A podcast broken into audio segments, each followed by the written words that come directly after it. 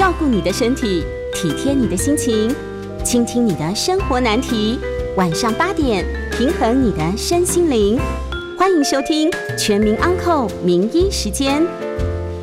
Hello， 各位听众，还有 News 98粉丝团的粉丝们，大家好，这里是98新闻台，欢迎收听每周一到周五晚上8点播出的《全民安扣名医时间》。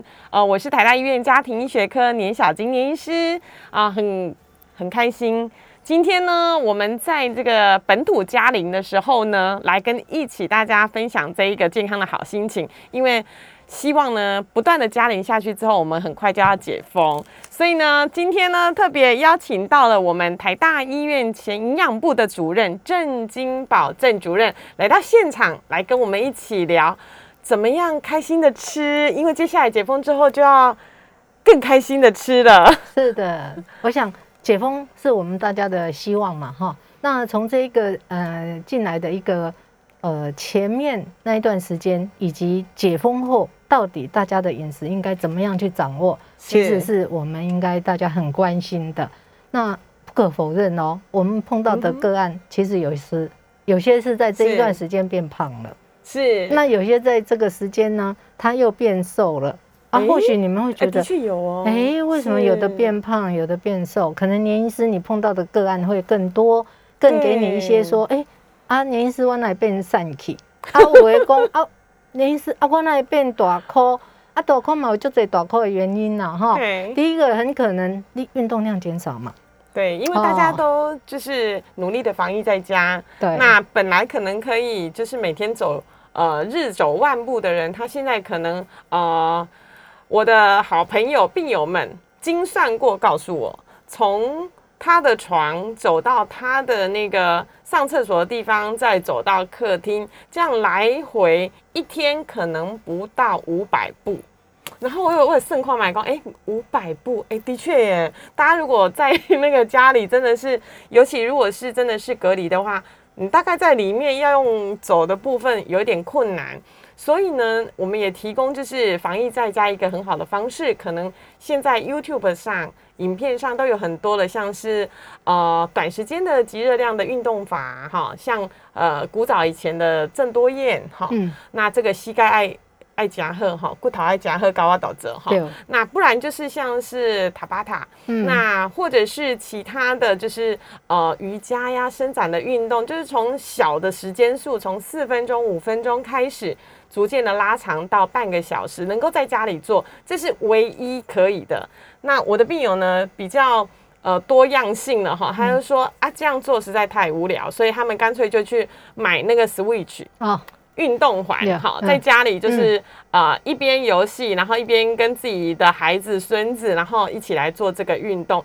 但是呢，再怎么样呢，哈，我们可以看到前一阵子的奥运，小戴有帮忙拍这一个广告，你就看到说，哇，这个在家里的时候，那个手机一打开，任何的外送的这一个餐点的一个平台，每一个看起来都超级好吃。我们很想要请教这个郑主任哈，因为郑主任其实是我们非常有名的营养界的大吃泰斗哈。现在很多的这个台湾看到的那个营养学博士啊，都是他的这个麾下的这个学生，然后或者是他曾经一起共事的同事，那也出了非常多的这一个相关的饮食。最经典的就是那一部，就是癌症饮食。对，那我们今天就先从轻症开始聊一聊之后，我们希望有一些重症区的朋友，或许也可以从这样的营养的节目里面呢，能够分享到一些经验。那我们就从最简单的少年人开始，在这个平台上，我们开始要吃开心的食物的时候，这个我们营养学的大师是要教我们怎么样居家防疫，又不会没办法吃到美食，但是又不会吃进去太多的热量。我们就先来把这一些观众听众们分类。分类。第一个，它很可能男女老少吗？就是说用家庭为单位，因为这个防疫的角度呢，它很多都在家里嘛。那即使有上班，也是那一种 virtual， 就是视讯。对。那但是呢，它的食物的准备可能就有分，我是把它大致的分了3类哈。第一类就是说，他还是坚持会自己煮，嗯哦，那第二类呢，它就是外送的过来的。那第三类呢，它会综合，有时候外买，有时候自己煮。哦，所以有自家贤惠型的，还有就是外送方便型的，还有就是一个混合国型的。是的，是嗯。那如果说以自己煮的话，我还发现到有一个个案，他跟我这样讲，他说他姐姐很会煮肉类，所以他专门煮肉类。那有一个妹妹算妹妹哈，对，她就是都煮煎鱼啦，或者是鱼海产类的。对，那青菜自己家里准备。对，哦，那你看这样有肉的来源，又有这一个海鲜类的来源，对对对，那还有豆腐啊，自己在自家要买一点。哎，这样组合起来的话，其实你看很健康哎。欸、真的蛮健康，但是我这种姐妹可以多介绍几个吗？因为你真的会发现到说，哎、欸，这个时候还发挥了他们的这个友爱之类的哈，那也可以把这样，哎、欸，大家可以分担很多的工作哦，这个是蛮不错的。难怪我的好朋友呢，她的老公不是好朋友，老公，她的老公开始在家里就是煮一堆的美食。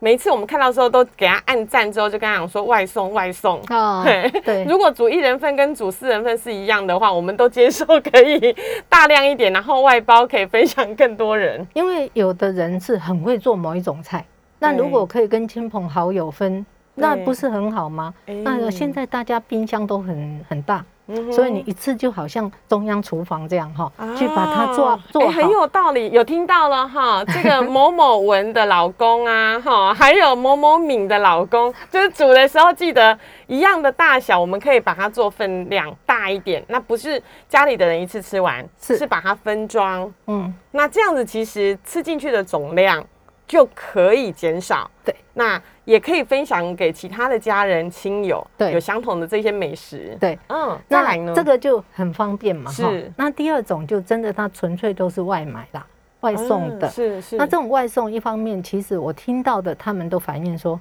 啊，比较贵啦，比较贵啦，因为还要送餐的人也必须要忙碌啊。嗯，对，这个也是。对，打包啊这些都要。对。是，那在这一种的话哈，有时候他们也会觉得口味真的比较重，另外也比较油，比较重比较油。对，是。那像这种情形，怎么办呢？我就会建议他说，如果你家里有4个人，你只要买2份就好了。那其他的呢，自己家里的新鲜蔬菜再加进来。我举一个例子，比如说你很喜欢吃某一家的肉羹面，对，那你又很欣赏，很喜欢他那个口味，哎，我很建议你哦，2人份就好。那你家有4个人，你就自己再准备一些白菜啦，或者任何的加进来、哦、那你不是一样有尝到它的好吃的味道吗？是，对。所以呢，其实点人头的时候可以少买一点分量，是，然后加进去更多的这个蔬菜类。对，哎，这个是好方法哎。嗯，对，嗯，我们家的年妈也是这样做，就是买了肉羹之后呢，她开始会加很多的像是竹笋类，对，跟肉羹类很对味的，是。那还有一些青菜类加进去之后呢，可能就还可以煮个面。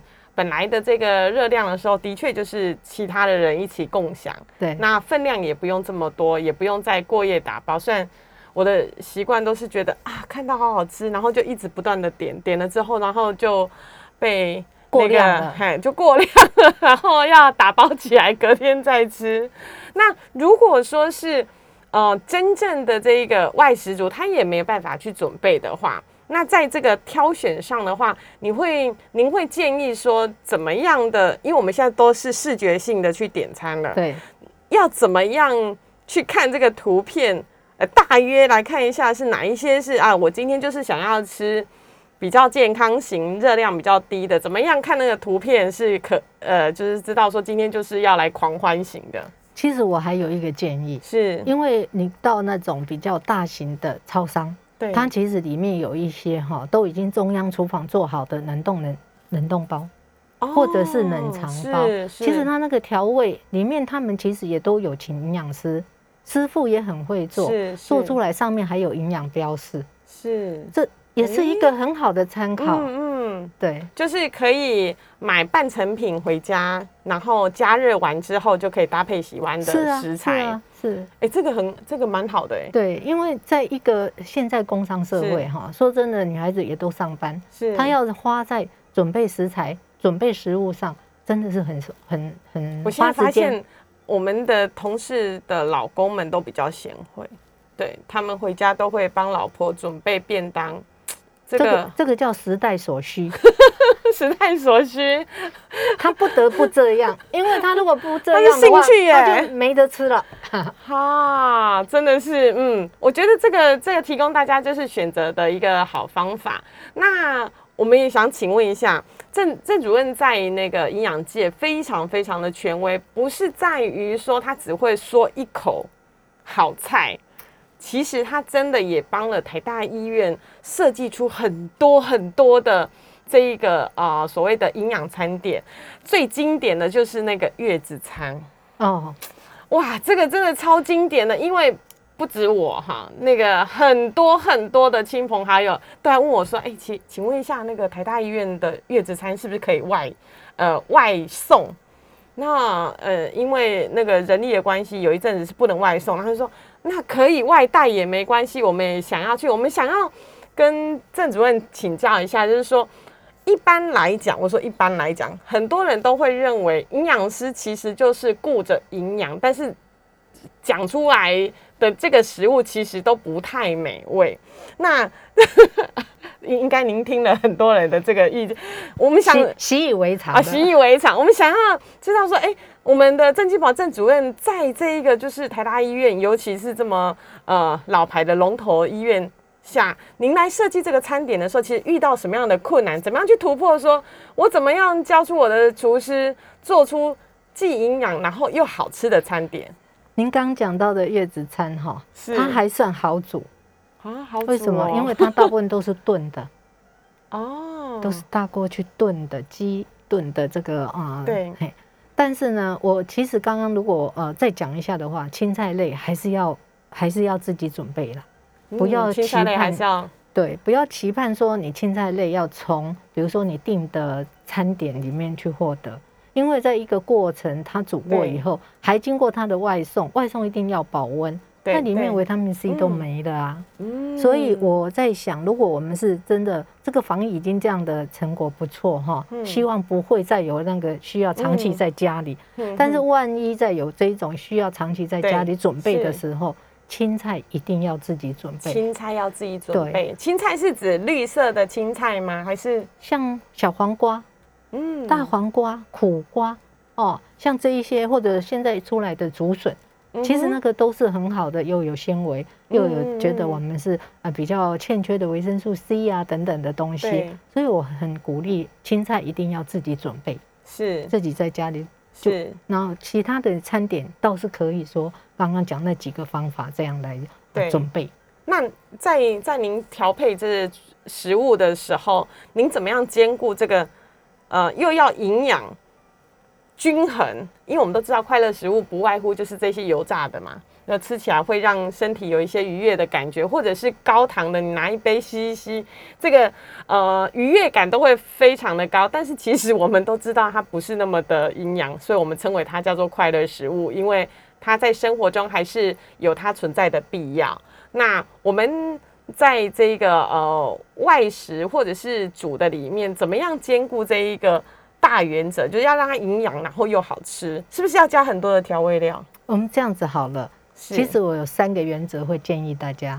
第一个是颜色越深越好，颜色越深越好。比如说我们看到火龙果，它有一种白，一种红的，那我当然要鼓励你吃红色的啦，因为红色里面的维生素或者是植物化合物太丰富了。可是白色真的相信少很多。所以像火龙果就是要越深越好，那这样子它的营养分才会高。对，那我们呢先进一段小广告，等一下还有2个原则要来跟大家分享，说怎么样让餐点又营养然后又好吃。那我们先进一段广告。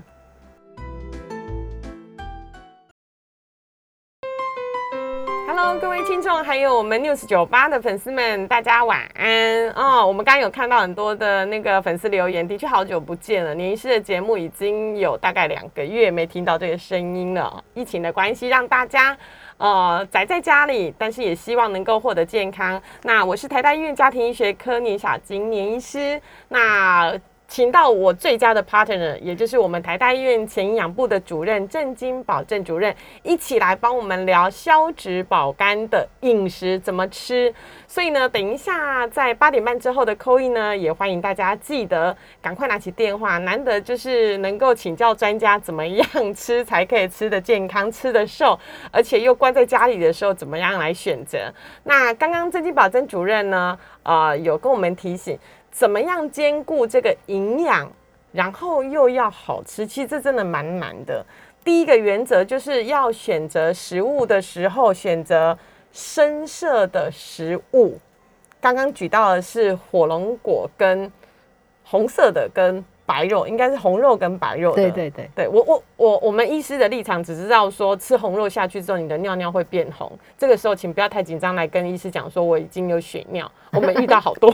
对，所以遇到血尿第一件事情，先回忆一下自己是不是有吃到这一些就是火龙果的食物哈。这个是非常非常明显，而且屡试不爽哈。那一定要告知自己的医师说，哎，我有吃到这个火龙果，不是真正的血尿哈。那个原则为什么刚刚讲到一半，火龙果生的这个红肉的部分，它的营养素是多在哪边？它在这个植物化合物，或者是说，我们比较颜色深的话，它的综合性的颜色，综合性的这个植物化合物还是比较多种。哦，对。那我们常常在讲说，哦，要抗自由基啊，其实就是这一些营养素在扮演角色的。哦，所以你吃进去一样热量的这个火龙果的计算，但是呢，红肉的部分就会更多的这个抗氧化物在里面。是的，这是第一个原则。对，那第二个原则是？第二个原则哈，其实我现在对于一般的民众，我不会让他食物分为可吃跟不可吃，我会告诉他说，你吃的频率是多少，可吃跟不可吃。因为常常有些人就说我炸鸡不可以吃啊。但是我会问他说，那你如果吃炸鸡的那一天，你把皮剥一半好不好？你那么爱吃皮嘛，你就吃一半，没错。然后外搭的都是比较低油去做的青菜、烫青菜什么，那这样不会超过你又可以品尝到你爱吃的东西。可是炸鸡最对味的是汽水跟啤酒，怎么办？哦，我想我们那个时候就非常鼓励你已经有一大壶的茶在等着。是。对，那有些人爱吃冰的，你就是弄一些冰的气泡水。是的，这个其实都是有可以取代，可以。那所以我常常讲说，吃东西是要自己计划，自己要动一点脑筋去设计。你可不可以吃？它其实不是叫不可以吃，它是可吃，可吃，但是你要聪明，有计划的吃它啊。我们计划快乐饮食，是的，譬如说10天来一次快乐餐，是啊，跟所有的好朋友共享，但其他9天的时候就自己克制一点。是，难怪我的那个消脂保肝的病人会说，他希望几乎就是1-2个礼拜就来看一次，因为他只要3个月来看一次，一定胖。因为他来看年医师的门诊之前会有压力，每个人就开始努力的快走啊、运动啊，然后3天节食，然后呢，那个早上开始呢就吃的非常的少，那中午呢几乎不吃，然后来看完门诊之后再吃，就心理上会有压力。所以其实这个跟我们所谓现在流行的这个轻断食是很有关系的，我们等一下会跟大家再分享一下这个轻断食的部分。那我们先接续第三个原则是什么呢？第三个原则哈，我一般来讲，我们1个礼拜有7天，我会有2天建议是比较猪肉哦，如果不是素食，猪肉2天是鱼肉，2天是鸡肉，然后还有1天叫素食。你用这样的搭配，你很多的营养素就也不会缺乏。对，然后你也不会说按某一种你都偏那一些东西。我曾经有一个个案，对，他一走进来的时候，我一看他那脸色怎么那么的苍白，对，结果就是因为他在差不多半年前是发现自己抽血里面的胆固醇205，连医师205，还好啦。对呀、啊，你看我就是要你这句话嘛。对，连医师说还好嘛，对不对？里面还有高密度的胆固醇高的话就是，但是他就看到这个数字，他就自己害怕了，因为出现红字啊。是，然后他就所有你想得到的鸡蛋不吃了，尤其蛋黄，红色的肉也不吃了。哦，哈，什么都不吃，有可能海鲜也不吃了、啊。那内脏更不用讲，他已经很久不敢吃。哈，是。那这样下来，其实我为什么看到他脸色是惨白的 ，anemia 嘛，贫血啊、嗯。所以他已经变成是过度的限制饮食之后产生了营养不良了。其实我看到这个个案，我冲击很大。我心里在想，我们常常一些报章杂志，或者是一些我们有时候真的是连医疗人员、连营养师。都会告诉我们的病人说你可以吃跟不可以吃， 我后来修正了耶，不应该这样、嗯、是，所以我就蛮建议我的病人哈、哦，2天是吃猪肉类的，猪肉、牛肉、猪肉，它是不是有铁？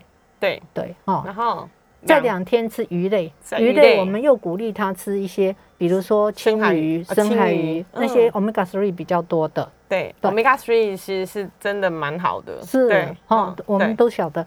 那另外2天就吃鸡肉嘛，还有1天你吃素嘛，还1天吃素这样子。哎、欸，其实这样子分配的蛮好的，2221的原则这样子。对，那也没有限制说你哪一天要干嘛，嘿，就是能够大原则的去设局，就比较不会有这个就是偏食啊，或者是着重。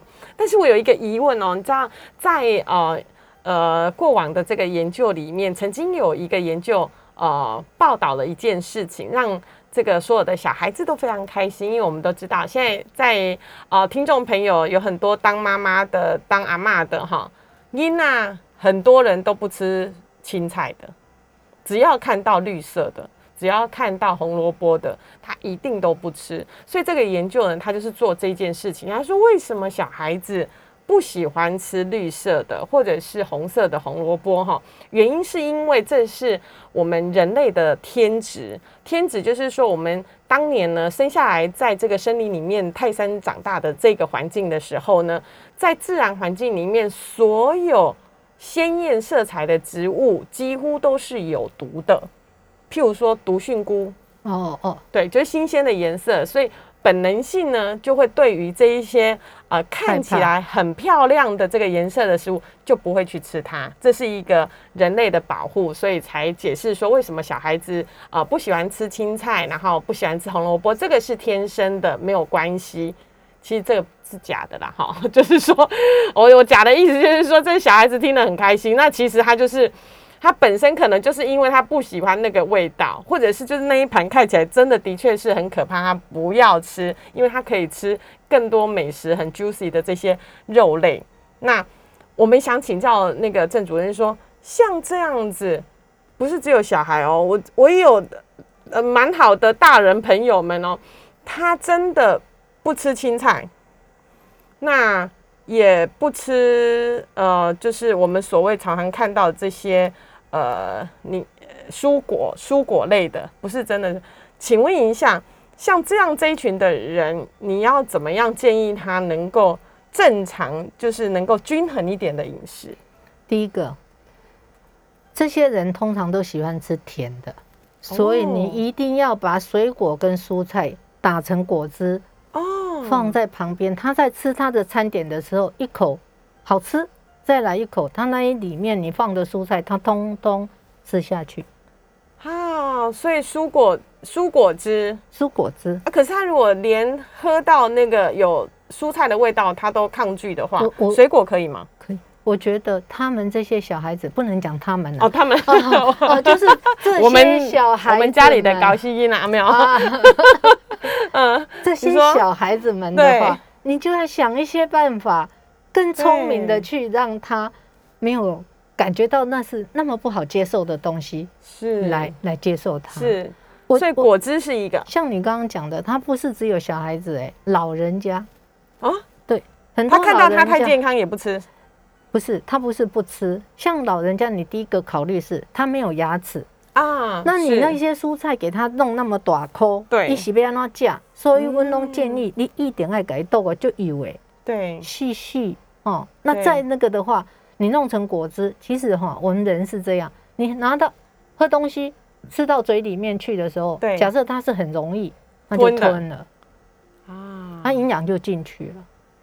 所以早上起来一杯蔬果汁是很赞的，非常好，非常好。嗯哦，所以我们听众朋友也可以来搭配一下蔬果汁。那蔬果汁您建议大概要放几类的蔬果？嗯，绿花菜最好。绿花菜你给煮哦哈，暖暖。我喜欢花椰菜，花椰菜哦好，对不起啊，你是知道它是绿色花椰菜好。对、啊，花椰菜配香蕉。香蕉这两个可以打在一起，还有我刚刚讲的火龙果，再加一点点凤梨，你回去试试看。哦，来，我们复习一下火龙果，凤梨，香蕉跟花椰菜，绿色的花椰菜，对，然后要烫过，有的烫过，你要烫过，里面才不会有一些虫啊、寄生虫或者是怪怪的味道，对，啊，不会有怪怪的味道，然后连筋一起打，对。然后打成一杯这样。一开始哈，有时候我也觉得看个案呐、啊，他如果说真的连那个咔嚓黑白哈，你就把它弄成只有细细的那一个叶子的那个叫什么花的部分。哦，对，好，所以这个也是就是郑金宝郑主任提供的早餐精力汤5种哦，大家可以数一下，香蕉、花椰菜、凤梨。还有火龙果，对，哎，4种而已，4种就可以达到这样的营养素。我会再建议一个，它如果有腰果、核桃加进去会更好。哇！但是腰果有时候很硬，对，所以有些人他是把那个花生，各位花生打起来是很香很好吃的。哇，打花生哎，好，你把花生煮烂，好，煮烂了以后，煮烂才要打，煮烂靠爬。哦，好，我们有听到了哈，5种打成精力汤呢，对我们早餐的时候既营养，然后又非常的美味。你知道为什么要加花生？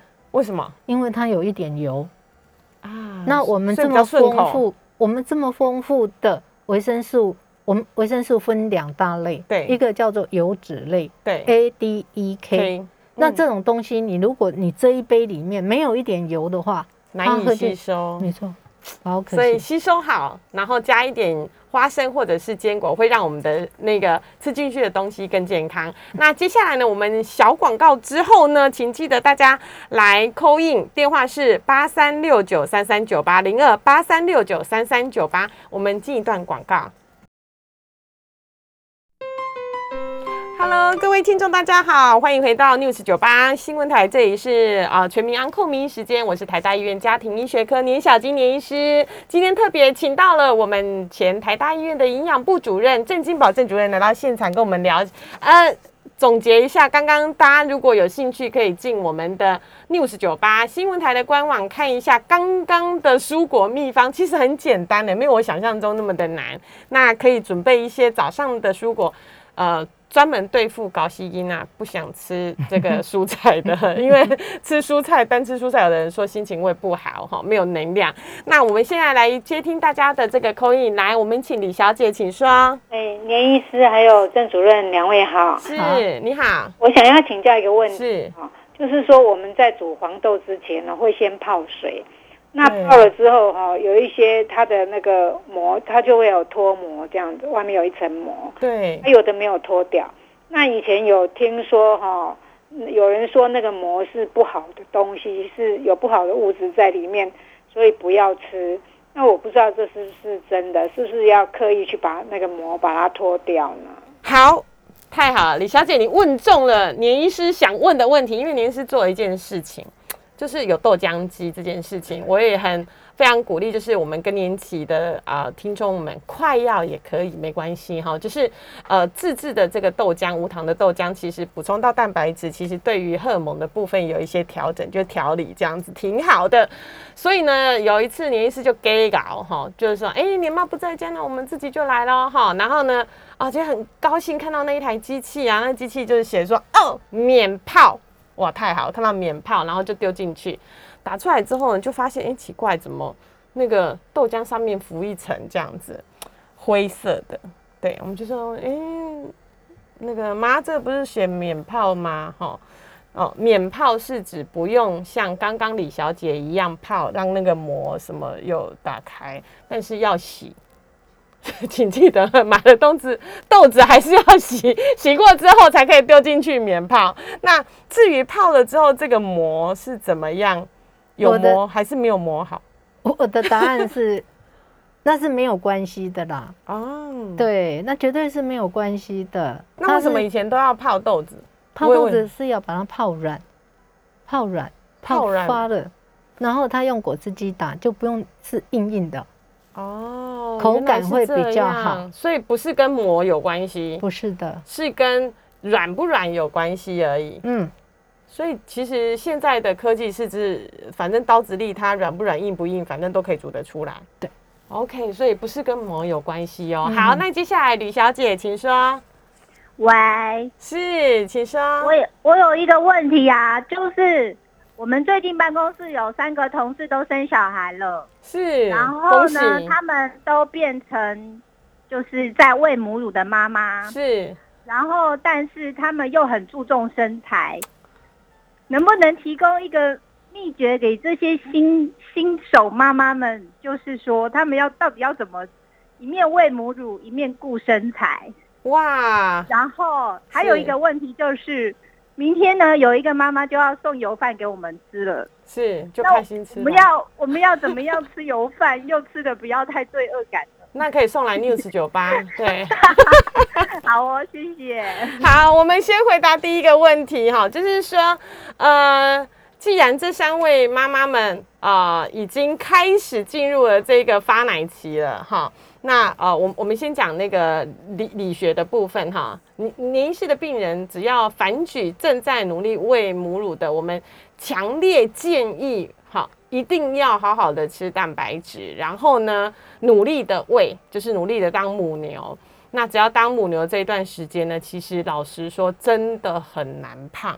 老实说，我们的经验非常的难胖，因为你只要不要故意一天到晚都去吃冰淇淋啊，然后或者是吃这个碳水化合物的话，它其实就是足够的蛋白质，它胖不太起来。但是如果你真正的想要恢复成少女时代的身材，请记得没有喂母乳的时候再来找我们，我觉得这个时候会有一些可以帮忙，或者是轻断食的方法，对您来讲才会比较好。不然在这个时候呢，就是baby 身上所有的养分都是来自于这一头母牛，那母牛当然是要顾好，但是顾好不是顾胖，是顾的健康。那我们也请这个郑主任来回答。在哺乳的这一段时间，我们知道那个郑主任呢已经有传人了。她的这个美丽的媳妇也是中美的营养师，专门是母乳界。等她那个复出的时候，我们再请她来谈这一段，就是说怎么样在这个喂母奶的时候能够吃得健康，让宝宝也可以吸收到最好的这个营养。我非常同意你刚刚讲的蛋白质，因为蛋白质不够，你的母乳就不够有那个蛋白质含量，你怎么可以不太可能把小孩子的蛋白质足够。是。那至于说讲到他那个，我建议要油脂是要好好的限制的哦，油脂要好好限制哦，因为大家都知道1公克的油它是9大卡，所以你这样同时间这样吃下去，它不胖也难啦。但是还有一点非常重要，就是说，是你不能不运动啊。啊，母牛也是要运动才会变成精实的母牛。那我就非常的建议哦，你平躺，然后把脚抬高，抬45度，算到10再摆下去，然后这样每天做20次。嗯，这个是最经典练核心肌群。是的，第一个，第二个动作一样的平躺，是两只脚搓啊起来，就是那你就平躺哦。其实你有很多的产妇。都会跟我讲说，哦，这腰酸背痛这些问题。对，但是我刚刚讲的那2个动作是一点也不会腰酸的，是因为都平躺在那个地板上。对，那你就躺好，两只脚怎样左右搓，那是不是你的腹肌在那边做运动？是，就是最帮助你恢复你产后的身材的。哦，好，那个李小姐的这个3位母牛好朋友，请记得第一个就是蛋白质多补充，然后油脂的部分减少，再来呢就是在地板上的这些核心肌群的运动要多练习，因为毕竟撑那么大的那个肚子已经开始有松弛的这个肌肉，多余的脂肪出来，我们要让它缩回去，其实需要有一点点努力的，没有办法完全靠食物就可以恢复。好，那请问再来是林先请说。林医师还有这个那个郑主任，两位好哈。是，我想请教一下，就是说我有一个亲戚，他现在因为癌症正在做化疗啦哈。是。然后医生叫要多补充一点牛肉啦哈。是。可是我们都知道说牛肉哈吃太多哈，怕红肉吃太多又会那个诱发大肠癌等等的问题哈。是。啊，以前的老一辈都会说哈，吃无开上好，啊来的叫两支开，啊吃四支开同卖就是。鸡肉最好，然后鸡肉次之，然后猪牛肉摆在最后一名了哈。是，我想说，依照那个郑主任是对营养学的专家的观点哈，您怎么看待老一辈的这个观念？以上是我的问题。哦，谢谢。李先生的问题非常专业，来，我们先请郑主任说。我想这种在接受化疗啦，或者是说这一个蛋白质一定不能不够，更重要的，我们要知道说你要化疗的话，是不是都会先测你的血红素？假设你血红素不达到的话，它是没办法进入下一个 stage。下一期的这个化疗的，是，所以我个人是认为哈，你如果是这样的一个情形，没有因为宗教的关系的禁忌，是一餐我很建议，像我手掌大这样差不多2两，这样叫2两，我怕你的是2两，我的是2两半。2两半，为什么？我比较大颗，所以我2两半。所以包含高是有差，当然有差。2两，2两，是，那叫做基本盘。对，那还不要忘了，我刚刚讲2天是猪肉、牛肉这种红肉，对，2天是鱼类，是鱼类有它，我刚刚讲好处吗？Omega-3，然后2天是鸡肉，还有1天是豆腐类，素食的。我还是这样的很均衡的建议，这样的搭配，它才会足够。你呢，也不要忘了，糖类就是叫主食类，因为如果你主食类吃的不够，你刚刚讲那些肉类的热量它都用走了。对，所以这样啊，更建议的啦，像这种的情形，各医院都有营养师，我觉得你们应该去找你们自己的营养师。是，把你的饮食的一个调整或饮食的需要调更精准。对，好，我们也呼吁，就是说，如果您正在做化疗的期间，其实呢，就是生理的抵抗力其实会变差，最需要有体力来对抗这个癌症以及这个我们化疗的这个副作用的这一个特殊的族群，这个时候你就先忘了。什么叫做红肉会引起大肠癌这件事情？因为红肉吃进去要引起大肠癌，其实它可能需要花的时间是用年来做计算单位的。但是呢，我们现在正在跟癌症打仗，这个叫做分秒必争。在这个时候，如果我们没有足够的体力，没有足够的这个血红素，然后还贫血，那或者甚至就是体力差，这些东西都没有办法让我们现在有足够的武器去打仗。那这时候打仗才是重点，保养放在后面，所以一定是先把这个部分先顾好，那我们才能够有体力为之后痊愈之后的这个战争来作为最好的准备。好，那我们呢接下来最后一段的广告最后之后呢，我们来接听大家的 call in， 最后一段了，请大家把握时间。那我们先进一段广告。Hello， 各位听众，还有我们 News 98的粉丝们，大家好！今天大家讨论非常的热烈哦。我是台大医院家庭医学科年小菁年医师，很高兴今天全民安扣名医时间，请到了我们台大医院前营养部的主任郑金宝郑主任来到现场。我们刚热烈的讨论，如果大家有在线上看。这个精力汤的事情，我们都很想要吃的健康，因为又很懒惰。刚刚有来，我们来复习一下，就是说水煮的东西包括了花椰菜跟高丽菜，对，煮过了啦，放进去，这样又健康又可以。再来呢，水果类，他们有提到水果就是香蕉、凤梨、火龙果。请问一下，这两个东西要怎么分配比例？通常可以1:1，而且也要看到你家里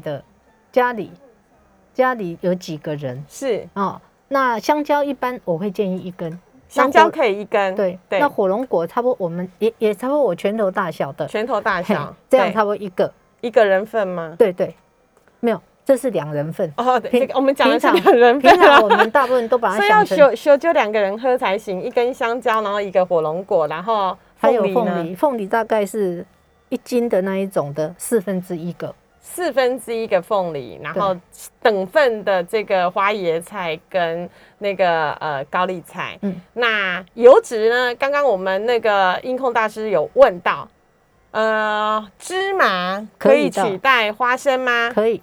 对，那原则是要芝麻糊，芝麻糊更好哎、欸。嗯，为什么？我们芝麻糊的话，消化吸收才会有吸收进去。吃芝麻没有咬碎，它出去还是芝麻。所以什么进去就什么出来，有几种食物大家记得。刚刚我们才讨论，芝麻进去芝麻出来，玉米粒进去玉米粒会出来，那个柚子进去柚子会出来，这些东西都不会消化。还有金针菇进去金针菇会出来，是的。如果你不好好的咬它，它就是会圆形的出来，所以是有吃等于没有吃，意思是一样的，还空走一趟，浪费了你的肠道。好，所以大家有学的哈，大家有这个1:1的原则。来，我们请林先生，林先生请说。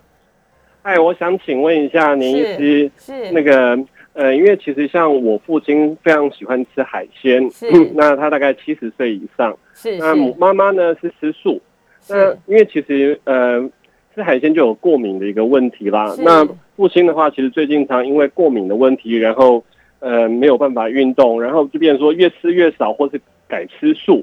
那结果过敏的问题其实并没有任何的好转。那我想请问一下，就是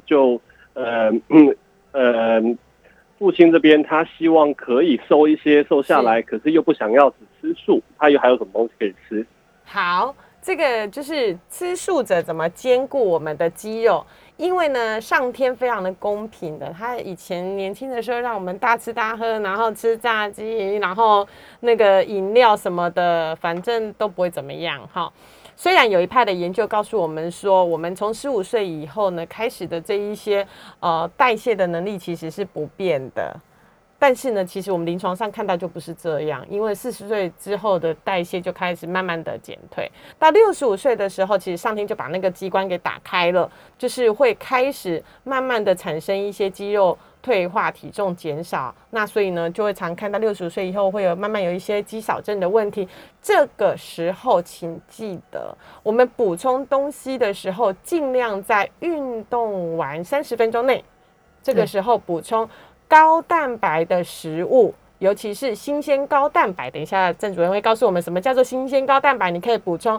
然后呢，它会尽量会血流，身体告诉我们它会长到肌肉去。如果呢是运动完超过30分钟之后呢，那就有可能会长到肥肉去。那在家里呢，因为70几岁。其实70几岁还算年轻耶，老实说哈，就是在家里其实还是有一些激烈的运动，譬如说买一个放在地板上的脚踏，不是脚踏车哦，有一种叫脚踏板，它就是看着电视，然后脚就可以开始运动。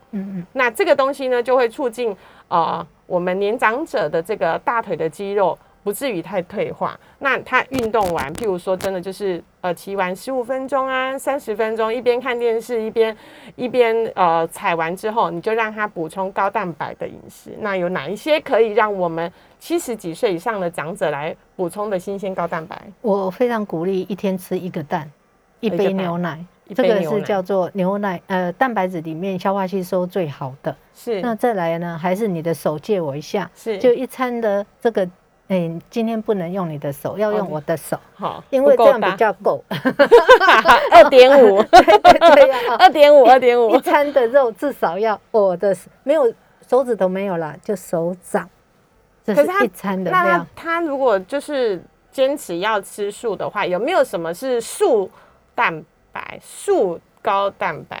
豆腐是非常好的，豆腐、黄豆、红豆、绿豆，这个其实都是很好的。一个它也有糖分，但是也是有蛋白质的东西。不过我刚刚听他的意思，好像是说他会吃海鲜，爱吃海鲜，但是会过敏。会过敏，这个就请记得要看一下，就是皮肤科医师，尤其是免疫专科的皮肤科医师，那可能会有一些抽血的检验可以帮助就是我们知道哪一些过敏源，但是呢不要期望太大，因为呢我曾经做过了，自己本身去做了100项的过敏源，但是有一些叫做压力、温度、湿度，这些东西都是验不出来的，它一样照样过敏。